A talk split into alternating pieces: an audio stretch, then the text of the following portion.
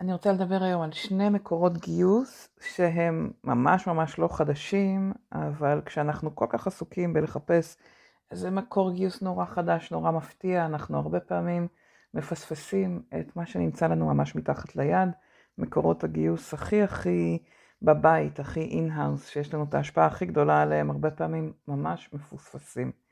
אם מניוד פנימי אתם לא מגיעים ל-עשרים עד שלושים אחוז מהגיוסים שלכם, לפחות, ומחבר מביא חבר אתם לא מגיעים לבערך חמישים אחוז מהגיוסים שלכם, אז יש פה מה להסתכל, יש מה לשפר. פרק חדש בפודקאסט גיוס המקצוע על חבר מביא חבר וניוד פנימי, איך לעשות אותם הרבה הרבה יותר טובים, כך שהם ייתנו לנו מענה לחלק עצום מהגיוסים שלנו. פתיחה ונתחיל.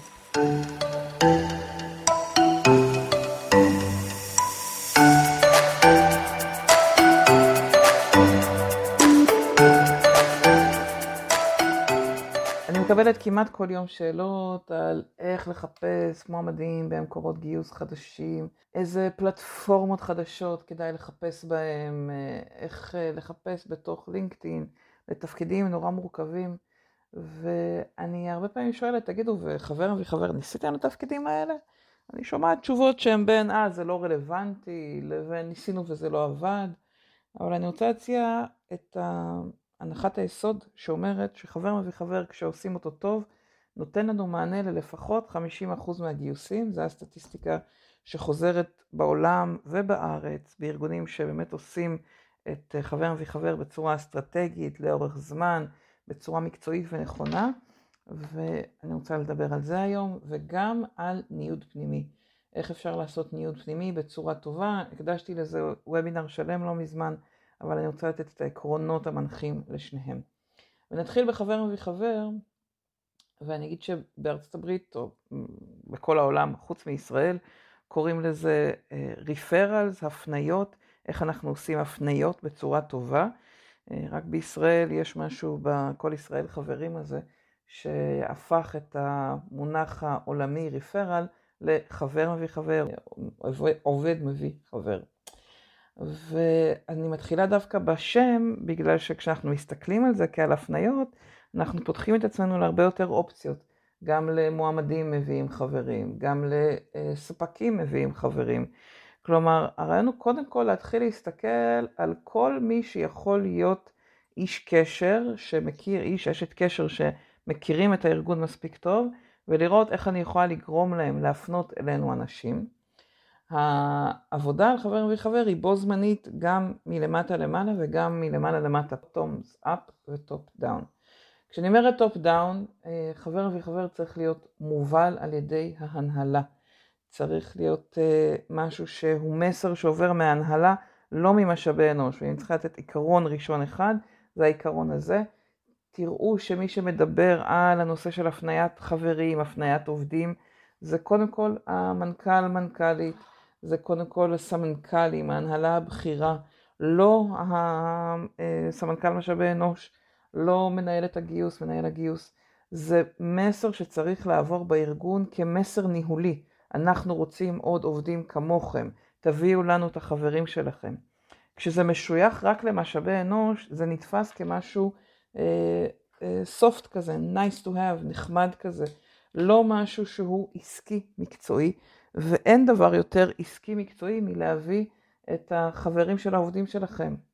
אם, לא, אם זה לא משהו שהוא מוכר וידוע, אז נגיד את זה רגע על רגל אחת, כשאנשים מביאים את החברים שלהם, זה מקור גיוס אה, הרבה יותר איכותי, פחות או יותר אה, איכות המועמדים של חבר מביא חבר הם בערך פי עשר, כלומר אני צריכה עשרה מועמדים מחבר מביא חבר, בשביל לגייס אה, עובד אחד, לעומת מאה מועמדים ממקורות אחרים כדי לגייס עובד אחד, עובדת אחת, פחות או יותר בממוצע, כן? כמובן שיש מקורות גיוס קצת יותר טובים, נגיד השמה, שמישהו משקיע בלסנן לנו, שאז אולי אני צריכה שלושים ולא מאה, אבל כמעט תמיד, חבר מביא חבר, יהיה מקור גיוס הרבה הרבה יותר איכותי, שצריך פחות קורות חיים, פחות מועמדים כדי להצליח לגייס. זה מקור גיוס איכותי כי יותר אנשים נשארים, בארגון, אנשים שהגיעו דרך חבר מביא חבר, לרוב נשארים יותר זמן בארגון, הם נותנים לנו תוצאות יותר טובות, ואם אתם רוצים עוד נתונים סטטיסטיים, ככה שאפשר גם להציג בארגון, יש בתוך האתר, באתר במוריד סי או איי אל, בתוך מרכז הידע יש קורס שהעברתי בערך לפני שנה, שנה וחצי, על חבר מביא חבר, עם המון המון נתונים סטטיסטיים שאתם יכולים פשוט להוריד ולהשתמש במצגות כדי להציג בהנהלה, להציג למנהלים שלכם כדי לרתום את שיתוף הפעולה. אז אני רגע לא נכנסת לנתונים הסטטיסטיים, אלא רק למה העקרונות המרכזיים שחשוב לוודא שהתמתם כדי שהתהליך יעבוד יותר טוב. אז אמרנו, העיקרון הראשון זה לרתום את ההנהלה ואת המסרים על חבר וחבר שיעברו מתוך המנהלים. העיקרון השני, אמרנו כבר קודם, זה לא רק עובדים, זה יכול להיות עובדים, ספקים, לקוחות, מועמדים. כל מי שמכיר טוב את הארגון יכול להיות גוף שנרצה לדבר איתו, אנשים שנרצה לדבר איתם על האם אתם מכירים אנשים, האם אתם מכירים חברים. הציר השלישי זה התשתיות שאנחנו שמים בגיוס, ופה יש כמה סוגים של תשתיות שחשוב לשים. אחד זה התשתיות לניהול של התהליך, זה תשתיות של יחס של וי איי פי, שאם עובד, עובדת הביאו חברים, מהר מאוד נעדכן אותם, נחזיר להם תשובה, לא בהכרח על כל שלב, כן, לפעמים נכון לנהוג בגישה של צנעת הפרט, ולא לשתף את העובדים בסטטוס של כל שלב לגבי החברים שלהם, אבל כן בהחלט לעדכן, אם מתקדמים להצעה, להגיד תודה, לשתף אחרי שדיברנו עם המועמדים, מה אולי עבד טוב, לא עבד טוב, כדי שנוכל ככה לשמור אותם בלופ, ושלא ירגישו אם אנחנו פוסלים הרבה חברים שלהם, שאין להם טעם להביא עוד חברים.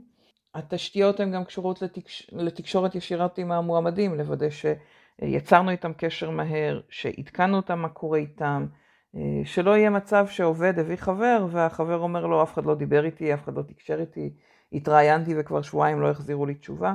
תשימו לב על זה באופן כללי, אבל עוד יותר עם אנשים שהגיעו דרך חבר מביא חבר. הציר השני, אמרנו, זה התשתית של ניהול התהליך והתקשורת עם המועמדים ועם מי שהפנה אותם. הציר השני זה מה אנחנו נותנים, מה המידע שאנחנו נותנים, איזה תוכן אנחנו נותנים כדי להצליח למשוך את החברים. ופה ככל שתעזרו לעובדים שלכם לתקשר עם המועמדים, יהיה להם יותר קל להפנות. ועוד יותר מזה, ככל שתיצרו ערוצים שהם לא רק ערוצים של פרסום של משרות, יהיה להם יותר קל להפנות. למה אני מתכוונת ערוצים, ערוצי תוכן? למשל, אם יש לכם מיטאפים ואתם אומרים לעובדים, תביאו חברים למיטאפ, יהיה להם הרבה יותר קל להזמין חברים. אם אתם עושים מסיבה, מסיבה לכבוד חג או איזשהו אירוע, ואומרים לכל עובד, עובדת, את יכולה להזמין חבר, שניים, שלושה, שמתאימים לפרופיל מסוים, למסיבה, הרבה יותר קל להזמין למסיבה מאשר להגיד, בואו יש פה עבודה שאני רוצה לבדוק אם זה מתאים לכם להגיש אליה מועמדות. ככל שתיצרו הזדמנויות שיהיה לכם יותר קל להזמין את העובדים שיזמינו חברים, יהיה להם יותר קל להעביר את זה הלאה. ואם אתם מייצרים ערוץ קבוע של תוכן, למשל ניוזלטר, למשל סדרת מיטאפים, למשל קורס פתוח אונליין או אופליין, כל מסגרת כזאת שאתם מייצרים אירועים, דברים מעניינים, שיהיה לאנשים כיף להזמין אליהם חברים, יהיה להם הרבה יותר קל להזמין חברים, מאשר רק להגיד להם, הנה פרסומת של משרה. אז אמרנו, הציר האחרון זה הנושא של תוכן, או תוכן שיווקי ספציפי של הגיוס, למשל לייצר להם את מודעות הגיוס, לוודא שהם יודעים איך להעביר, והציר השני, אמרנו, זה ציר של תוכן, של אירועים, פעילויות, דברים שמעניינים הרבה יותר מאשר רק המשרות, שקל לאנשים להעביר אותם. כשאנחנו מייצרים את כל זה, מודעות בהנהלה, תשתיות של גיוס ומפעילים ערוצים שונים, כל המנגנון הזה של חבר וחבר עובד הרבה הרבה יותר טוב, הרבה יותר מהר, אנשים הרבה יותר שמחים להפנות. ואם שמתם לב, בכוונה לא אמרתי תקציב ולא אמרתי כסף. חבר מביא חבר עובד מאוד מאוד טוב, אני אפילו אגיד בהרבה ארגונים הרבה יותר טוב, כשלא משקיעים שקל בתגמול. להפך, ככל שאנחנו עובדים רק על המקום היותר פנימי, על ההנאה הפנימית, תביאו עובדים כי טוב לעבוד פה, כי אתם נהנים לעבוד פה, ולא כי אנחנו משלמים לכם על כל הפנייה, זה עובד יותר טוב. אנחנו הרבה יותר נהנים לעשות משהו, כשיש לנו איזשהו סיפוק מהעשייה, וברוב הארגונים כששואלים עובדים למה הבאתם חברים, הם עושים את זה או בשביל לעבוד עם חברים, או בשביל שלעובדים, לחברים שלהם תהיה עבודה, עבודה יותר טובה. לא בשביל הכסף, ברוב המקומות. זה לא בשביל הכסף, ואפילו יותר מזה, בארגונים שהעלו את התגמול, זה פגע בחבר וחבר. זה אולי בהתחלה היה וואו וגרם לעלייה, אבל זה יותר קשור למודעות מאשר על הכסף עצמו, ולכן ככל שאתם מייצרים תשתית של קמפיינים, וזה הצלע האחרונה, תשתית של קמפיינים שכל הזמן אה, מזכירים, מתזכרים, מניעים את העובדים להביא חברים, ביחד עם המסרים מההנהלה שאומרים זה חשוב לנו, אז אנשים זוכרים את זה, אמרנו, ייצרנו להם גם מודעות ודברים שהם יכולים להעביר הלאה, אה, וזה מניע את, ה, את הפעולה של לשלוח חברים לאורך כל השנה. ואם נורא חשוב לכם כן לתגמל, אל תתגמלו בכסף, וגם לא בשוברים של ביימי או כאלה. תתגמלו במשהו שהוא יותר חווייתי. זה יכול להיות דברים קטנים, מתנות כאלה, קטנות ממותגות. זה גם יכול להיות דברים יותר גדולים, ללכת להופעה ביחד בזאפה כל הצוות, לנסוע לסוף שבוע כל הקבוצה, או אפילו מתנה של קפה ומאפה בבוקר, או סרט. זה יכול להיות משהו נחמד, חווייתי, אבל לא משהו שהוא בכסף. גם אם חשוב לכם לתגמל בסכום יותר גבוה, תתגמלו בחוויה יותר יקרה, או משהו שהוא יותר שווה, ולא ב... לא בכסף, לא במשהו שיבלע לתוך החשבון בנק, ומאוד מאוד חשוב, תתגמלו מיידית. אל תכניסו את המסגרת הזאת של תחכו שלושה חודשים ונראה אם העובד נקלט ולא עזב, בשביל לשלם לכם, בשביל לתגמל אתכם, כי זה רק פוגע במוטיבציה, זה רק נותן לי תחושה שאני עושה עבודה בשביל הארגון, וממש עושה נזק לחבר וחבר. אז בעניין של התגמול אמרתי, הכי טוב בכלל לא לשלם, פשוט לעזור לאנשים להבין שכדאי להם להביא, כדי שהם יעבדו עם חברים, זה המסר שעובד בעיניי הכי חזק, מ- מללוות הרבה מאוד ארגונים ב-עשרים שנה האחרונות, ולראות את זה קורה. אם בכל זאת מתגמלים, אז לעשות את זה בכסף, בחוויה ולא בכסף, ו, ולוודא שזה מלווה במסרים לא כספיים, במסרים מילוליים, מהנהלה, בעידוד, בפרגון, באירועי הוקרה, בפתק תודה שהמנכ"ל כותב, כמה שיותר חוויות חיוביות שמחוברות לזה שהפניתי אנשים, קמפיינים של תמונות של זה הביא את זה, זאת הביאה את זאת, כמה שיותר חוויות ולא דווקא עניין כספי, כי לחבר את התגמול הכספי לתהליך הזה של חבר וחבר רק פוגע בו. נשים רגע את חבר וחבר בצד ונעבור לנושא של ניוד פנימי. עשיתי באוקטובר וובינר על ניוד פנימי, אז אם אתם רוצים את המצגת המלאה גם היא נמצאת באתר, בוובינרים, דיברתי על זה שניוד פנימי זה המפתח לגיוס מדויק שכבר נמצא ביד שלנו. אז אם תשימו לב, גם חבר וחבר וגם ניוד פנימי, אנחנו קודם כל פונים פנימה לאנשים שכבר נמצאים אצלנו, בין אם זה לדרכם להביא את החברים, ובין אם זה להסתכל עליהם ולראות על הפוטנציאל שלנו לנייד אותם. אנחנו יודעים שניוד פנימי יש לו הרבה מאוד יתרונות, קודם כל בגלל שזה מאפשר לנו לשמר אנשים יותר, מאפשר לנו לחסוך בעלויות של אנשים שעוזבים, זה מחזק את המקום הזה של Human Centered Organization, ארגון שממוקד באנשים שיש בתוכו, ומתחבר למסר שהיה למייקרוסופט בסקר שלהם האחרון, דיברו על uh, re-recruiting, לגייס מחדש את העובדים שלנו, זה הנושא של ניוד פנימי. יש שלושה סוגים של מעברים שאפשר לקרוא להם ניוד פנימי. סוג אחד זה מעבר לתפקיד ניהולי, Succession Management, מעבר טבעי, כשאני נגיד חברה בצוות ואני הופכת להיות מנהלת של אותו צוות. סוג שני הוא התפתחות בקריירה, כשאני עוברת מתחום לתחום, לתפקיד יותר מורכב, יותר מורכב, ויש מסלולי קריירה מאוד מסודרים. והסוג האחרון זה הניוד בתוך הארגון, שהוא לא דווקא לתפקיד מהתחום שלי, או אפילו לעשות הסבה מקצועית בתוך הארגון לתפקיד שהוא מאוד שונה או מאוד לא קשור. שלושת הסוגים, הם סוגים של ניוד פנימי שראוי לשים לב אליהם. הראשון והשני קצת יותר סטנדרטים, קוראים הרבה.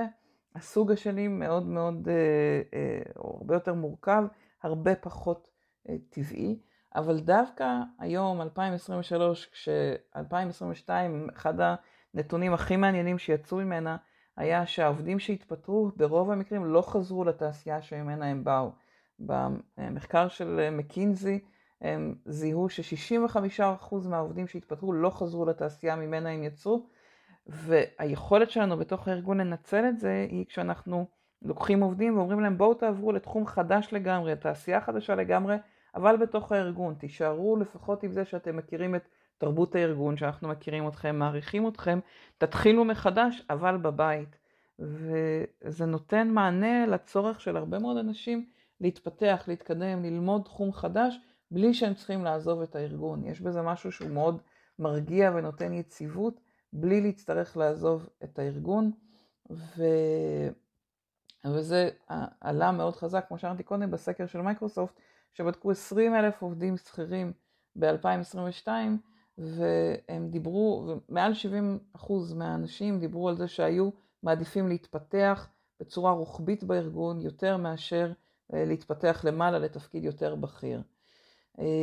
העזיבה של אנשים, דווקא בתקופה הזאת, הרבה פעמים נובעת מהמקום הזה, מהרצון לצמוח, מהרצון לעבור לתפקיד שאני לומדת בו, לומדת בו משהו חדש, ולכן ההכנסה של מנגנון של ניוד פנימי שפותח לאנשים אפשרויות בתוך הארגון, יכול לתת לי מענה גם לשימור וגם לאיוש של תפקידים, שאחרת הייתי צריכה לאייש אותם מבחוץ. זה נשמע הגיוני שארגונים יקדמו ניוד פנימי, אבל אחד הדברים המעניינים לראות היום בשטח שזה לא המצב. באותו סקר של מייקרוסופט, שישים ושישה אחוז מהעובדים אמרו שאם היה להם קל למצוא את התפקיד הבא בתוך הארגון, הם היו נשארים בו. וככל שאנשים יותר בכירים, עוד יותר, שבעים וחמישה אחוז מהם אומרים שהם היו מעדיפים להישאר בתוך הארגון. אבל אנחנו יודעים שהיום הרבה פעמים בתוך ארגונים מפספסים את הדבר הזה, מפספסים את לפרסם את המשרות, מפרס, מפספסים לתת קדימות לאנשים שמגיעים מהבית. לפעמים עושים את זה, אבל עושים את זה מאוד קשה לאנשים להגיש מועמדות, או לא מעודדים את העובדים לחפש תפקיד הבא בתוך הארגון. כשאני אומרת לא מעודדים, לפעמים זה בא דרך מנהלים ששמים מקל בגלגלים ומעכבים את המעבר כדי לא לאבד מישהו טוב. רוב העבודה שאנחנו צריכים לעשות בסיפור של ניוד פנימי היא דווקא עם המנהלים, לעודד אותם, לעודד את העובדים שלהם לעבור, שזה מאוד קשה להחליט שאני מוותרת על עובד, עובדת טובים שלי, אבל הנקודה הזאת שבה הם כבר מתחילים להגיע למיצוי, מתחילים להשתעמם, לפני שהם מתחילים לחפש בחוץ, לעודד אותם לעבור לתפקיד אחר שיאפשר להם להתפתח ונשמור את הכישורים שלהם בבית. ככל שאני אוותר על אנשים, אני אוכל לקבל אנשים אחרים, מצוותים אחרים שנמצאים במקום דומה. זה, אני מדברת על עצמי כמובן כמנהלת, ולכן זה המסר שאנחנו רוצים לעשות, להעביר למנהלים שלנו. במחקר של העמותה למשאבי אנוש האמריקאית, אס אייץ' אר אם, הם חקרו מובילים במשאבי אנוש, וזיהו שרק שלושים ושניים שלושים ושלושה אחוז דיברו על ניוד פנימי משמעותי בתוך הארגון, על זה שהתרבות מעודדת ניוד פנימי. ו... ואני ממליצה לכם גם לבדוק, קודם כל, מה אנשים מרגישים, עד כמה אנשים אצלכם בתוך הארגון מרגישים שהם יודעים מה המשרות, מרגישים נוח להגיש מועמדות, מרגישים שיש להם תמיכה מהארגון. זאת בדיקה אחת שאנחנו צריכים לעשות. בדיקה שנייה היא מההנהלה, כמה המנהלים מבינים שזה משהו שראוי לחזק, ראוי לקדם. התחלתי בתחילת הדברים ואמרתי, תבדקו אם היום ניוד פנימי סוגר לכם לפחות עשרים וחמישה אחוז או שלושים אחוז מהמשרות שאתם לא צריכים בכלל לגייס אותם מבחוץ, אלא הן נסגרות על ידי ניוד פנימי. אם זה לא המצב, יש לכם פה אה, פוטנציאל מאוד מאוד גדול ל, אה, לגיוסים שמתחילים מהבית, שהם אה, מקבלים מענה מהבית. וכמו שאמרתי, עשיתי וובינר ארוך, ארוך שלם, יש מצגת שלמה על העניין של ניוד פנימי, שאני ממליצה לכם לראות, להוריד וככה לבחון גם אצלכם. אני מאוד אשמח לשמוע אם זה מתחבר לכם, וגם אם באמת הנתונים האלה קשורים לנתונים שאתם רואים אצלכם. האם אתם רואים אצלכם בערך חמישים אחוז חבר וחבר, בערך שלושים אחוז ניוד פנימי, או אם אתם רואים מספרים אחרים לגמרי, מאוד אשמח לשמוע מה הדאטה שאתם רואים אצלכם בארגון. ואני מאחלת לכם שבוע טוב והמון המון הצלחה בגיוס. ביי.